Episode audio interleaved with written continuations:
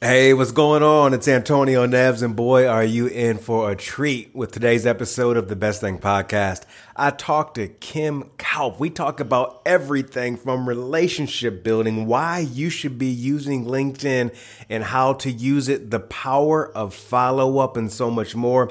Kim is a ridiculously, ridiculously successful entrepreneur, keynote speaker, and teacher.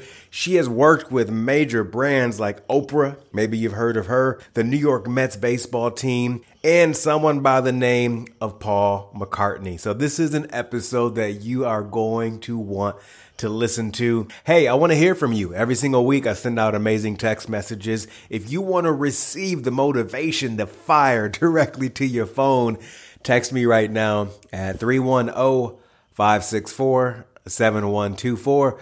310 564 7124. That number is in the show notes. Last but not least, hey, I have five questions five questions that can change your life. If you want those five questions, head on over to the show notes, click on the link, and you can sign up, and those will be emailed directly to you. Okay, without further ado, let's get into this fantastic episode with Kim Hey everyone, welcome to the Best Thing podcast, where I talk to people about the best thing that happened to them that doesn't include the traditional markers of success. I'm your host, Antonio Neves. I'm the author of Stop Living on Autopilot, a speaker and success coach. Each week, I bring on a new guest who has a powerful story to tell that will motivate, inspire, and help you see life through a new lens. Now, I was connected to today's guest via Jess Ekstrom, who you may remember from episode three on The Best Thing, and I'm so glad she made this introduction. Kim Kaupe is an entrepreneur, keynote speaker, and one of a kind teacher. From worldwide stages to her online courses, Kim's mission of investing in yourself, your career, and your network has garnered her worldwide acclaim. On LinkedIn alone, Kim has served over 60,000 students through her entrepreneur focused LinkedIn learning courses. Kim's current company, Bright Ideas Only, is a marketing and fan engagement based agency the company works with powerhouse A-list properties. You know, people like Oprah, the New York Mets, Ace Comic Con, Miller Coors, and someone by the name of Paul McCartney to create new programs, revenue streams, and branding. Now, some cool facts about Kim is that she was included in Forbes 30 under 30 list. She served as a judge for the 2019 Miss USA pageant and one of her previous companies was featured on season five of ABC's hit primetime show Shark Tank, securing offers from four out of five sharks. Kim Kaupe, welcome to the Best Thing podcast. You, my friend, are the best thing. I'm so excited to be here. That's what I'm talking about. Now, I just love your bio. There's so many things in your bio and your experience that I didn't even share with viewers. But I want to start with this interesting question I have for you because you really put in the language and the things that you put out there in the universe that you are a teacher and how important that is to you. Tell me about using the word teacher because so many people in this day and age are coaches. I'm a coach, but I like how you frame yourself more so as a teacher than anything else. My mom was a public school teacher and public school employee for 30 years. So, shout out to my fellow public school people. And so, I always had such a fond place in my heart for teachers. I think they are the backbone and probably some of the most important people in our communities. And so when I was thinking about what exactly am I going to call myself, because you're right, there's coaches, there's educators, there's guides, there, you know, all these different names. I was just like, you know what? at the end of the day, I want to teach people the lessons and tips and tricks and resources that I've learned along the way so that it can help them in their journey.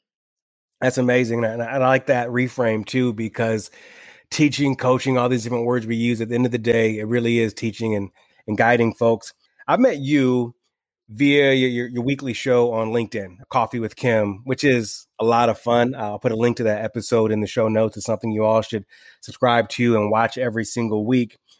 And when I first met you and just made the introduction, I was doing some Googling on you and watching some videos. I initially didn't think you were an entrepreneur or, or a business person. My, my first instinct was, oh, she's a broadcaster, she's a reporter, she's a she's a host. And that is because of my background as a reporter and host. Did that work for over 10 years in New York City with major networks. I was like, oh, she's a TV personality. Lo and behold, find out that's one of the things you do with your, you know, your online stuff. But you know, you're a business person. I'm just curious. You have this personality that that really, really jumps out on your videos. For me, it's obvious you probably can connect with anyone. You can walk in any room and maybe initially not know anyone, but then 12 minutes later know the whole room. Tell me a little bit about your personality and just what allows you to connect with people. I am convinced that this comes from being an only child. So, I was an only child, which meant that growing up, when Thursday or Friday would hit, I would have to make some friends and make some play dates, or else all day Saturday or all day Sunday, it was a one way date between my Barbies and I. So I knew come Thursday, I better have some play dates lined up. I better have other kids in the class, you know, Zakia, Sarah, etc., saying, Hey, mom, can Kim come over to play on Saturday? Because if that wasn't happening, then it was going to be me at home hanging out with my Barbies and my Super Nintendo Nintendo. And so I learned this skill from a young age that, you know, to be outgoing, to be personable, to talk to people, to introduce myself to the stranger in the room, because it was a way for me to make friends and have weekend plans. And so I think that that really stemmed from a young age and just continued on the older I got. Have you noticed that people over the course of your your career as an entrepreneur and business owner that you surprise people? And I, I asked that question because you know, for my last three years in television, I was a business journalist and I interviewed so many amazing CEOs and entrepreneurs, business owners. But uh, one thing I can tell you is that a lot of them, as brilliant as they were at business and running companies, millions of dollars of revenue, communication wasn't all of their strong points. It, it was rare. And I'm not talking about just stereotypical tech people, I'm talking across various industries. So have you found that people are caught off guard? It's a little bit unique for the work that you do? Oh, definitely. And I think it also, you know, let's be honest, I am a female in entrepreneurship. That's rare. I'm a young female in entrepreneurship. That's rare. You know, so when you're talking about a hundred founders in the room, you're talking about 95 of them are men, you know, and five of them are women. So I'm going to stick out like a sore thumb no matter which way you look at it. So for me, it's about, okay, how am I sticking out? How can I use that to my advantage? And I think you're right. A lot of people maybe kind of lean on their smarts or lean on the fact that they've raised so much money and they don't have to be as outgoing and they don't have to make a statement when they enter a room. But I also find that they're missing a wider opportunity because I do think that your network is your net worth and the people that you know and the resources that you can call on make such a difference when it comes to business. Yeah, and speaking of standing out, I just love the conversations you have on, on coffee with Kim, and it was an honor to be a guest on there. And I can't tell you, there aren't many entrepreneurs who have their own, you know, show that shows up every single week as well. Tell me about starting coffee with Kim and what you get out of doing that because you run a company. There are other things you could be doing, but obviously you wouldn't be investing your time, energy, resources into that if a maybe you're getting something business out of it, but when I watch it, I'm like, oh, she's she's having fun. As you know, living in New York City, it's such an amazing place to meet creative people and experts and CEOs and founders and really interesting A list people who are at the top of their game. And I realized that I was having tons of these revelations and aha moments over coffee, you know, coffee meetings. And it would always be somebody reaching out saying, Hey, I think you should meet this fellow founder, or Hey, this person has this new startup that I think you should know about. And what was the next question in the email? Hey, are you around on Tuesday? We should grab coffee. And I would go to these coffee meetings and I would learn all this amazing stuff. And then when I was going out with my friends later that night, or maybe having brunch on the weekend, I would tell them, wow, this is something I learned, or hey, you should check out this new app, or look at this new resource. And people would ask me follow up questions like, wow, that's so great. This is so cool and you know what about this and what about that? And i found myself going back into my phone texting the person i had met on tuesday and almost being this intermediary between the people i had met with and learned from and my friends and family who thought it was really interesting. And i thought to myself well not everybody can join me for these coffee meetings. So why don't instead i bring these coffee meetings to everybody and i make it as inclusive as possible and i have people pull up a chair pull up a seat and join me as I have these coffee meetings with these really interesting, fascinating, successful people and let them ask questions just like I ask questions. And I think that's what's so special about the live session is that people are asking questions and people are, you know, there were people that were buying your book before we even signed off because they were so excited about it. And I think, you know, especially in 2021, I'm really even more bullish about giving everybody a seat at the table and making sure that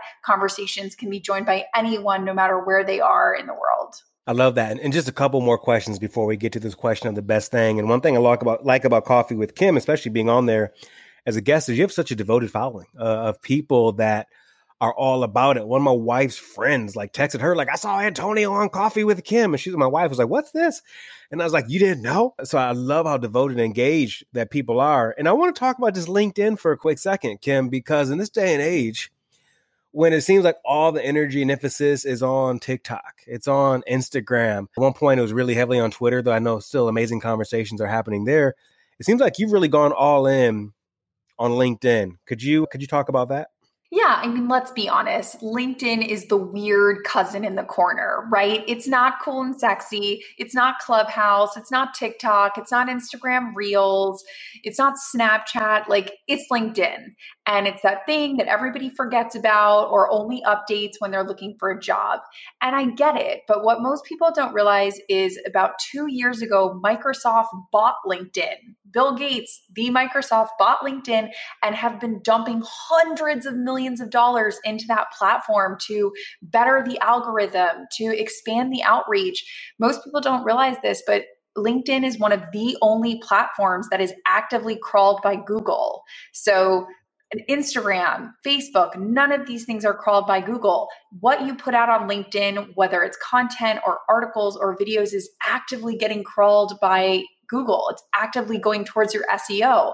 So it's sort of, you know, two birds in one stone. You're getting the SEO from Google and you're producing content on LinkedIn, and it's all showing up at the end of the day on your on your search results. So it really is a fantastic platform that I've been super aggressive about people getting more active on. In fact, on my homepage, kimkaupe.com, I give people these five tips that I learned that really boosted my profile in the algorithm, helped me get in front of more interesting people, and helped put me in front of the right clients. Yeah, I actually downloaded that when I, and I was doing research and learning about you initially. And there, as I was going through those five, I'm like, I know these five. Then all of a sudden, I found myself on LinkedIn updating a couple of things that were a little bit uh, dusty and had some cobwebs that I'd left there for far too long. And for those folks listening right now that may not be familiar with crawling and what Google does, just a quick example. Say you write an article on LinkedIn that provides a lot of value. I mean, that article can be found by people searching for whatever subject you happen to write on. That can increase an exposure of you, your brand. You can find a brand new job, you name it. So make sure you're active on LinkedIn. All right, last question before we get to the best thing question is when I was reading your bio, I loved reading the language of my current company. Like the language of current. Can you imagine, by the way, if you introduce someone like, hey, this is my current girlfriend? This is my current boyfriend. so the question is so for me, that says something about your mindset, how you show up, that you know this is not going to be your last. You're going to continue to grow and evolve. So just again, I'm, i love language. When I read current company, it grabbed my attention, and I know you don't do anything without thinking. So, so tell me about that. You know, I'm fascinated, and by the way, have not mastered the Buddhist principle of living in the present, right? Anxiety is when we're living in the future, when we're so worried about what's going to happen. And regret is when we're living in the past and we're freaking out about what we just did. And so I do love this idea of staying present, even though let's be honest, it's really, really hard for all of us to stay present. I, for one, love being anxious. Constantly have to find myself, you know, drilling out of that. And so I think when I use the word currently, it's exactly like you said. I've had other businesses in the past. I know there's going to be other businesses in the future. I know that I'm going to keep penning the next chapter in the book of my life.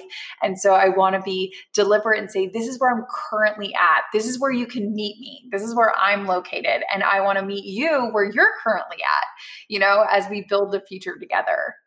Takes a lot of pressure off. If someone says like they feel like I think people think decisions are forever and like this is where you are right now. This is your current chapter. You can you can c- continue to write, turn that page where you're going to be a week from now, a month from now, a year from now.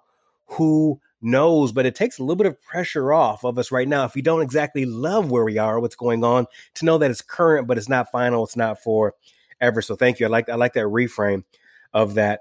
Uh, but let's get to this question of the best thing. I, I talk to people about the quote unquote one of the best things to happen to them that wouldn't necessarily appear in their resume or bio that has had a profound effect on who they are today and, and, how they show up. And I'm sure over the course of your journey, many of those have happened to you. I'm curious, what's one of the quote unquote best things that happened to you that is continues to impact how you show up today?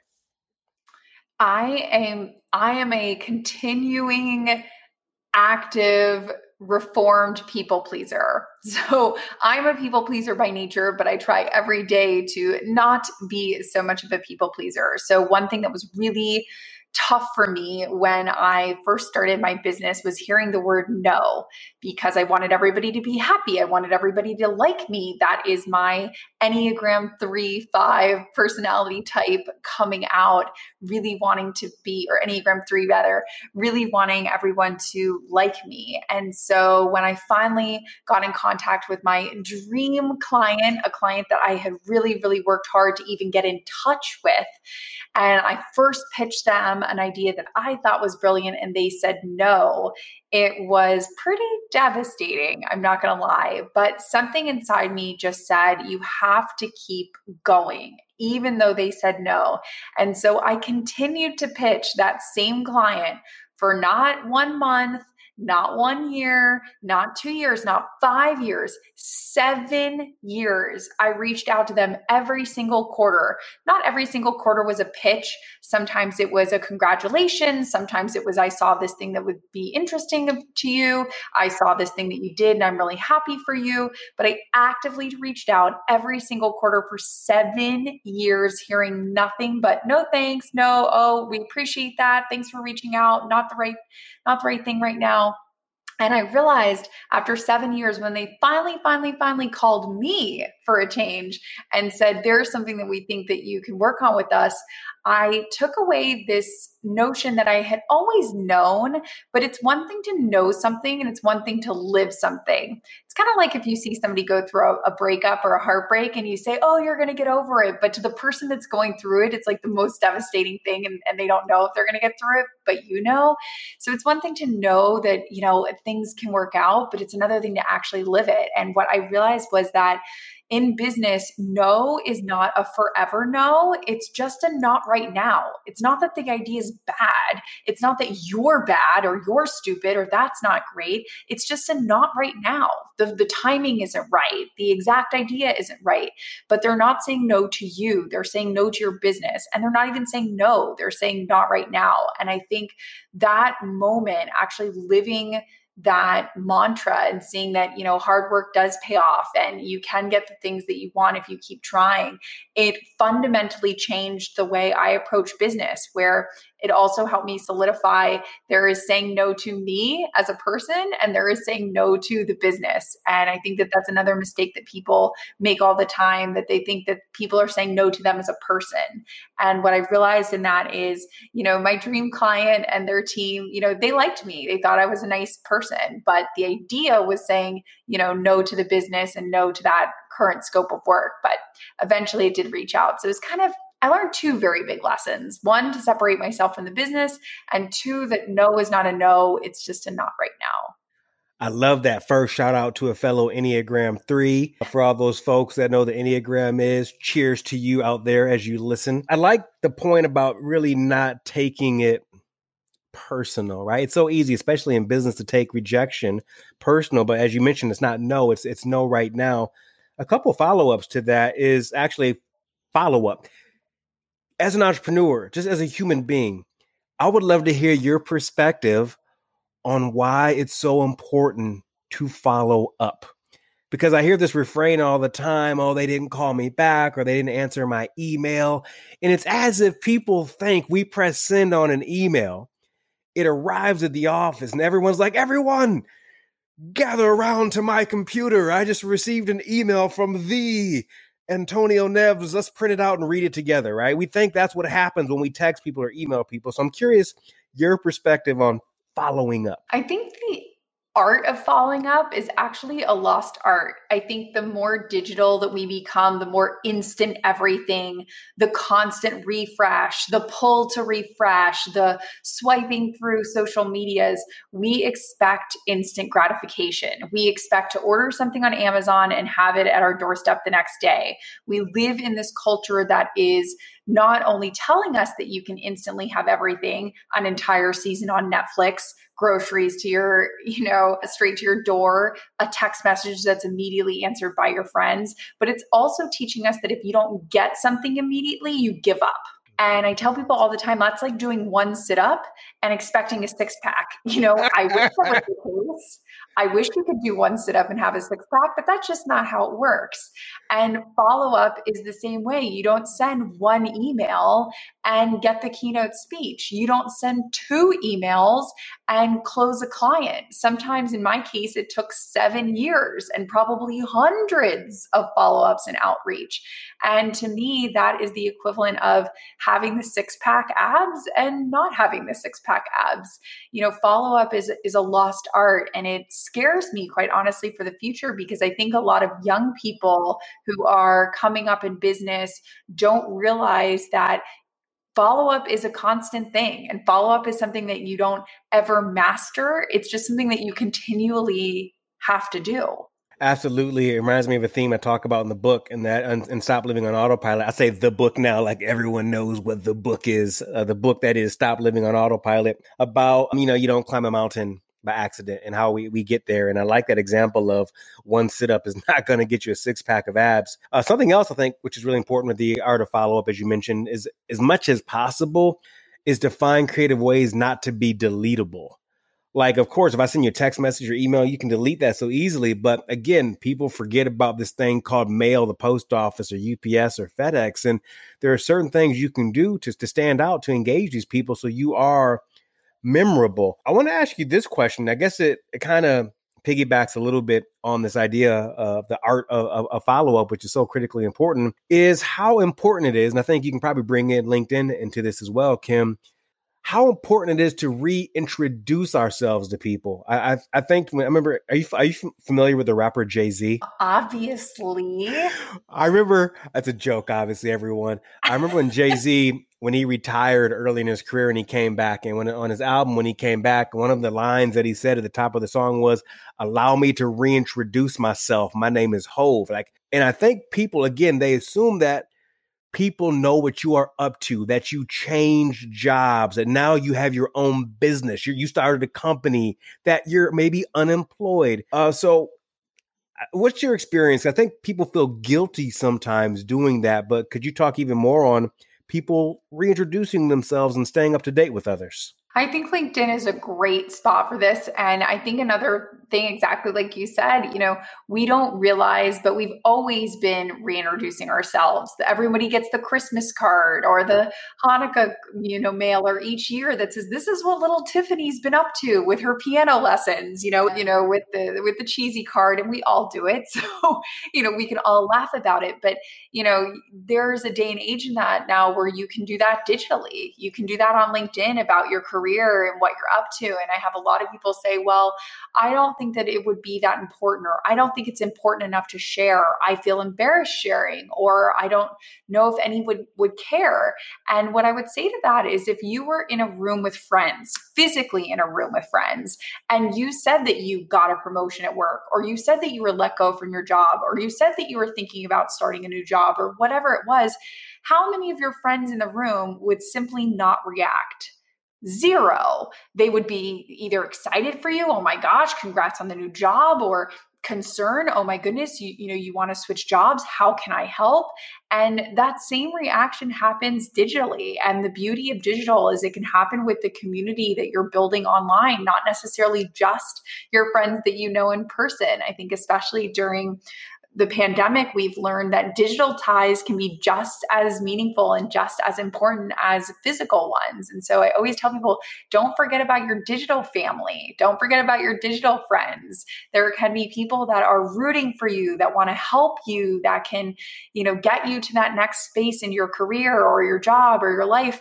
And maybe they're people that you've never even met in person which blows people's minds but it really is true that you know we've all heard the saying that you are the five people that you surround yourself with. And I take that one step further and say, you are the five people you digitally surround yourself with, in addition to in person, because what we're consuming, whether it's LinkedIn or Instagram or Clubhouse or whatever it might be, those people are in your sphere and they're rooting for you and want to see you succeed. Yeah, my experience, nine times out of ten, people want to see you succeed, and you got to find and find friends that are excited when you win because we all know there are some people you share some good news. I got the job, and they're like, "Oh, like what, what do you mean? Oh." supposed to give me a high five right now. So surround yourself with people that want to see you win. And a lot of those people are digital people, digital the digital family, as you call them. My last question for you. So as you were talking about the digital family, it made me think about something I've experienced over the course of my career. And I think about moving to New York City with, you know, less than a thousand bucks in my bank account and wanting to build relationships and then transitioning careers, moving to LA and building a business as a coach and a speaker.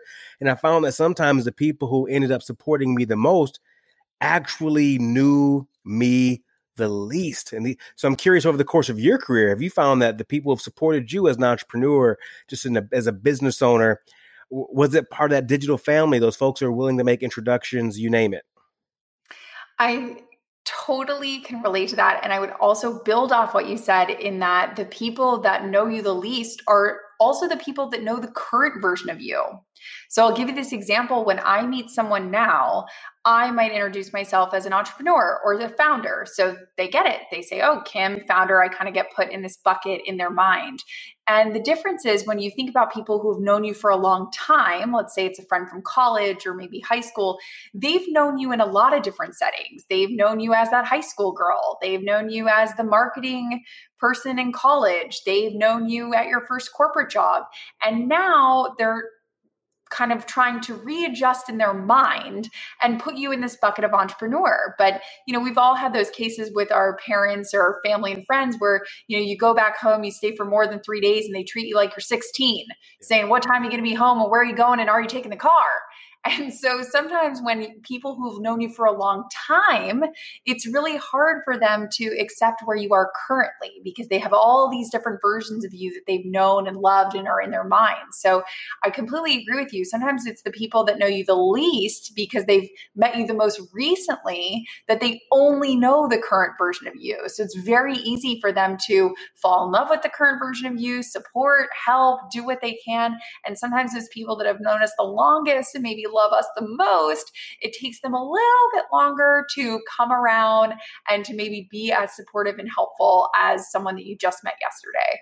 I actually love that. My mind's blown a little bit because a I think there's a connection between what you said about earlier uh, when I asked about your current company, but now how people know the current version of us, and so it even added more clarity my, to my brain why people support me sometimes and the folks I thought would didn't because they know the current version of me and you're operating the other people on that old software, right?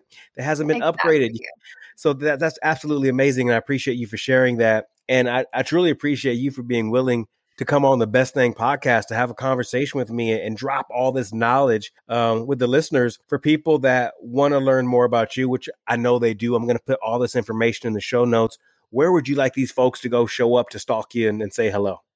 I always say that for me, it, there's nothing better than a mullet, you know, business in front, party in the back. So I think business in front is I'm on LinkedIn every single day, and party in the back would be Instagram.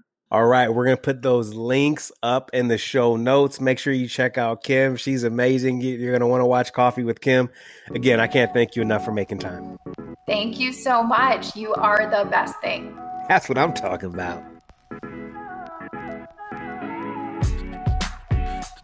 Hey, listen, for more information on me and the Best Thing podcast, just head over to my website at theantonioneves.com.